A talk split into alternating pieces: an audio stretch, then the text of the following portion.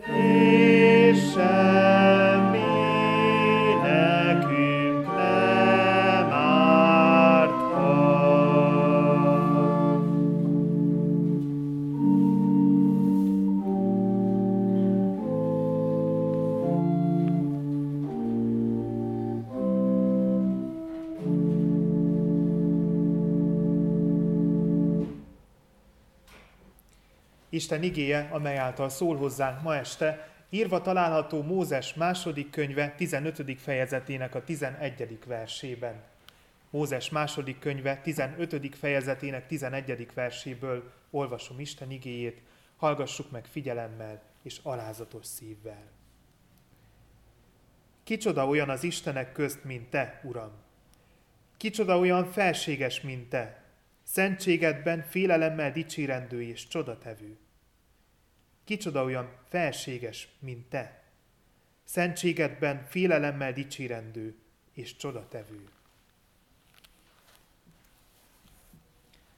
Ez a rövid igevers csupán egy részlet Mózesnek a jóval hosszabb hála adó énekéből, amelyet azután mondott, miután a faraót a seregével együtt elnyelte a vörös tenger.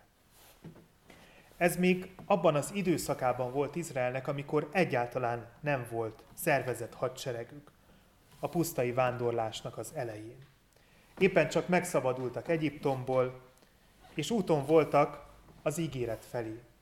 Az úton pedig az Istentől iránymutatásként küldött felhőoszlopot, meg a tűzoszlopot követték. De a harcokra még nem voltak felkészülve, és fegyvereik sem voltak. Ekkor jelent meg a láthatáron a fáraó serege. A fáraó a tizedik csapást követően döntött úgy, hogy elengedi őket Egyiptomból. Addig rabszorga sorban tartotta őket, nem tisztelte József emlékét, József örökségét, akinek köszönhetően végül is Egyipton földje, országa még akkor is létezhetett. Elengedte őket. Elengedte őket, mert Megérezte azt, hogy Isten mekkora fájdalmat tud okozni azoknak, akik az övéit bántják. Hiszen a tizedik csapásban a fáraó első szülöttje is meghalt. De aztán rájött, hogy az egyiptomi gazdaságnak a jelentős része az izraeliták rabszolga munkájára épül, és elindult, hogy visszahozza őket. A pusztában vándorló nép, arról olvasunk az ezt megelőző fejezetekben, hogy kétségbe esett, amikor a tudomására jutott, hogy közeledik a fáraó serege, és vissza akarják vinni őket Egyiptomba.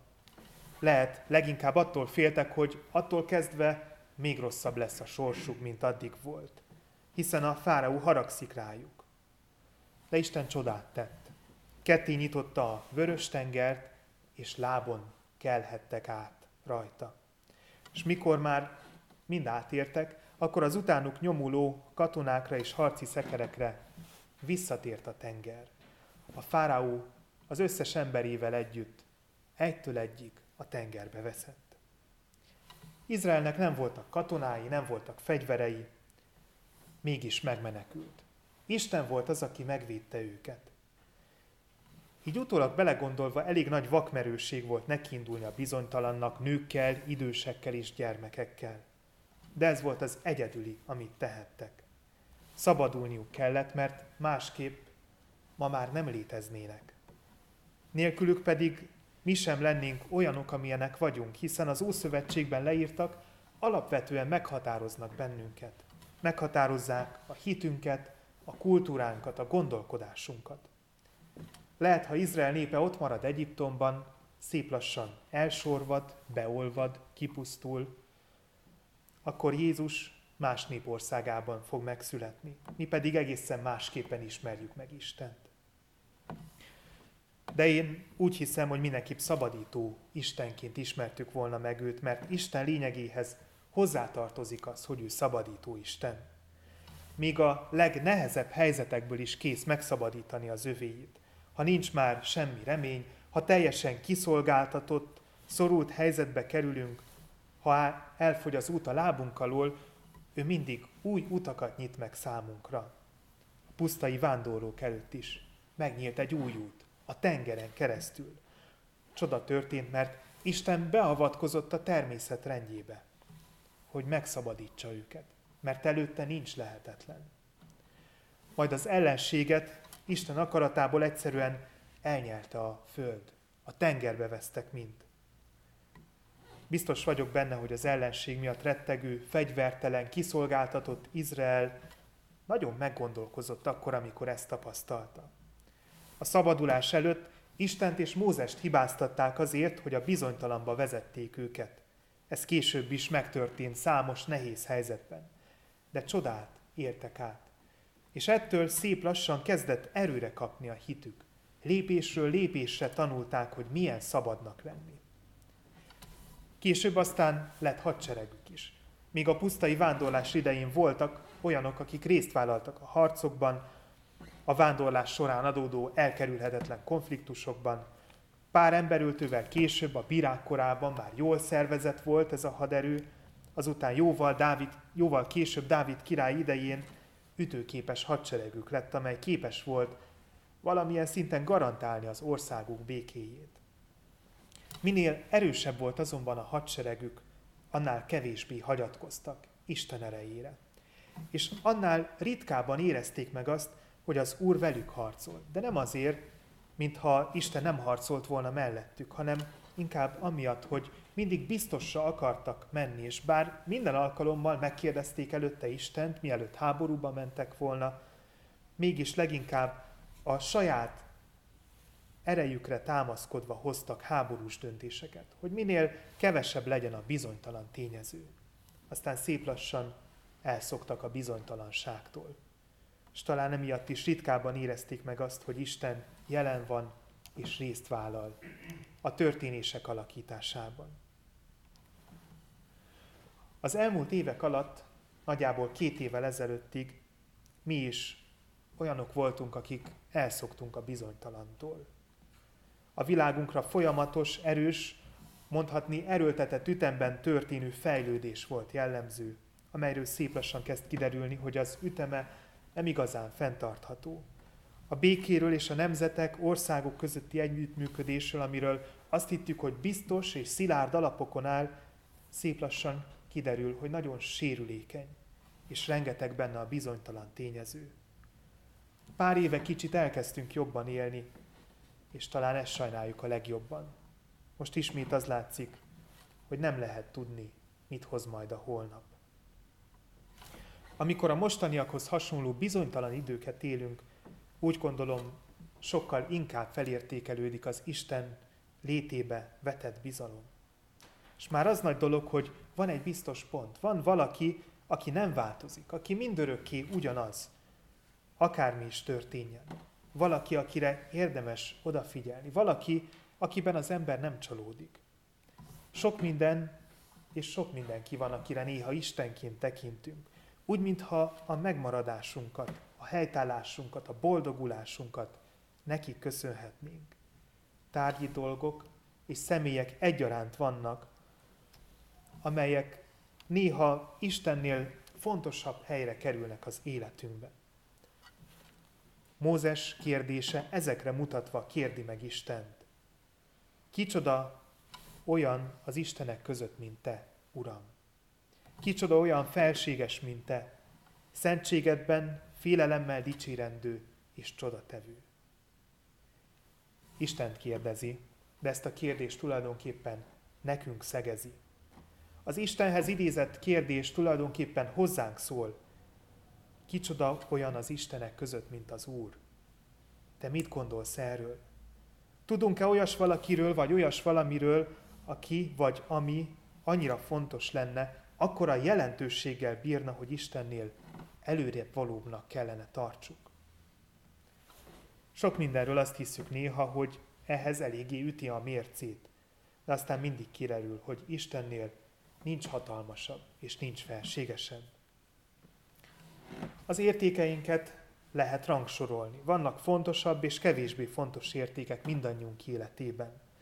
Valamilyen szinten ezek az értékek relatívak is, hiszen valószínűleg van olyasmi, ami egyikünknek fontosabb, a másikunknak pedig kevésbé fontos. Mindannyiunk életében megvannak azok a dolgok, amikhez foggal, körömmel készek vagyunk ragaszkodni, és azok is, amiket könnyen el tudunk engedni adott esetben. De keresztény közösségként úgy gondolom, ott van számunkra a legértékesebb, az Istenbe vetett hit, amely mindenek felett áll, és ezzel hidat képezhet emberek és népek között. Az ének többi verse említ olyanokat, akik rettegnek, olyanokat, akik vesztességet szenvedtek, amiatt, hogy Isten harcolt a választottaival. Mózes kihangsúlyozza, hogy Isten erejétől félnek. Mind olyanokról van szó, akik más isteneket imádnak, de látják, hogy a választott nép mellett valaki, olyas valaki harcol, aki sokkal hatalmasabb, mint a saját isteneik. Ráadásul sokkal hatalmasabb és erősebb náluk hazai pályán. Izrael győzelmei azt üzenték, hogy az Úr, akihez ők imádkoznak, egy nagyon erős Isten. Vagy ő az, aki otthon van tulajdonképpen a földjükön. Mert sokáig úgy gondolták az emberek, hogy a különböző helyeknek különféle istenségeik vannak, akiket tisztelni kell, ha oda költözik, vagy oda megy az ember. Vagy nagyon erős, vagy ő van otthon. Vagy mindkettő.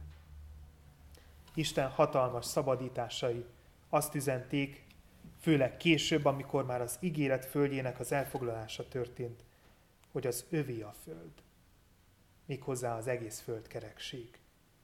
És meg lehet vásárolni, el lehet csalni, el lehet foglalni, de mind csak az övé marad. És ő gondoskodik azokról, akiknek odaadja használatra. Gondoskodik arról, hogy meglegyen mindaz, amire szükség van függetlenül attól, hogy kevesebbre vagy többre vágyunk. És ha meg tud nyugodni benne a lelkünk, akkor lehet bármekkora az a bizonytalanság, amely körülvesz bennünket. Nem válik kezelhetetlenni a félelmünk, és megmarad Isten félelemnek, amely megtart a jó úton, ahogyan a pusztában vándorlókat is a jó úton tartotta. Amen. Imádkozzunk!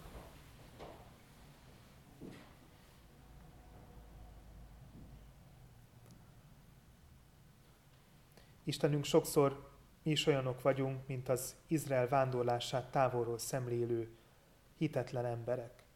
Sokszor mi is azok közé tartozunk, akiknek megrendül benned a bizalma. Akik úgy érzik, hogy teljes a bizonytalanság, a káosz, és még benned sem vetheti meg az ember a bizalmát. Istenünk ad, hogy felfedezzük azt újra és újra, hogy Te jelen vagy a, biz- a bizonytalanság közepette is.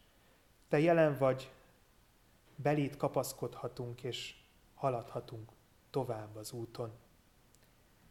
Istenünk ad, hogy ezt meglátva, felfedezve, te legyél a bizodalmunknak és egyben a félelmünknek is az egyetlen tárgya.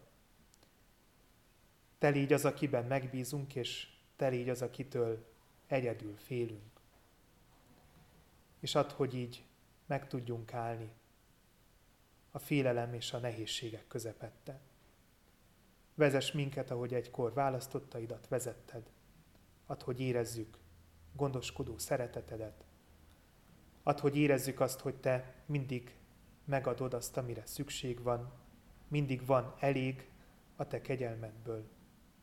És add, hogy meglássuk azt, hogy másban, mint Te benned, a Te szent fiadban és a Te szent lelkedben nem érdemes hinni és bízni. Jézus nevében kérünk, hallgass meg könyörgésünk szavát, és hallgass meg, kérünk csendben elmondott imádságainkat is. Amen.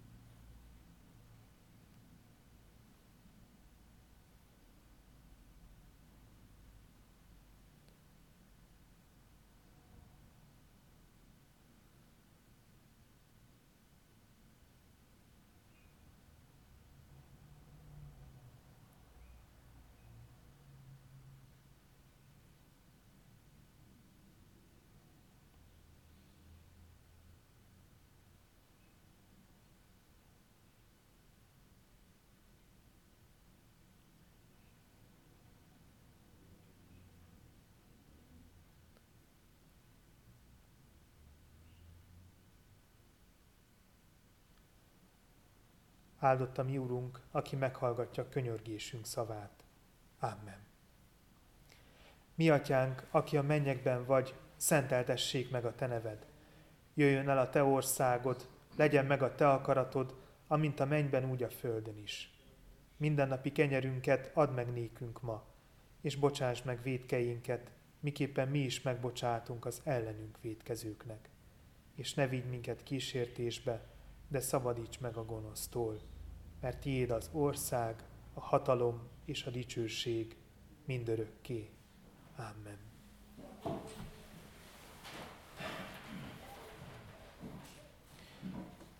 Az adakozást ajánlom testvéreim segítő jó indulatába, tudva, hogy a jókedvű adakozókat megáldja és szereti a mi Istenünk.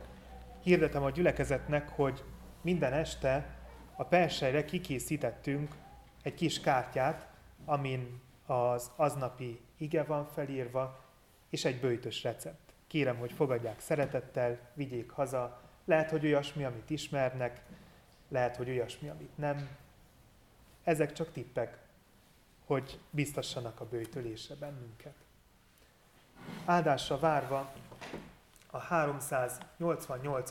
énekünkkel dicsérjük Isten. 388. énekünk első szakasza így kezdődik. Lelkem drága Jézusa, hozzád hajt a félelem.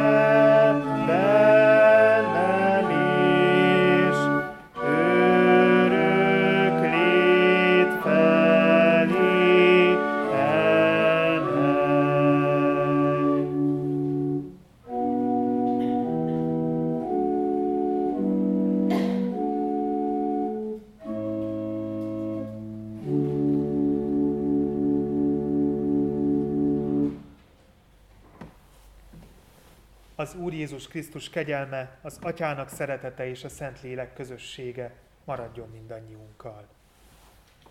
Amen.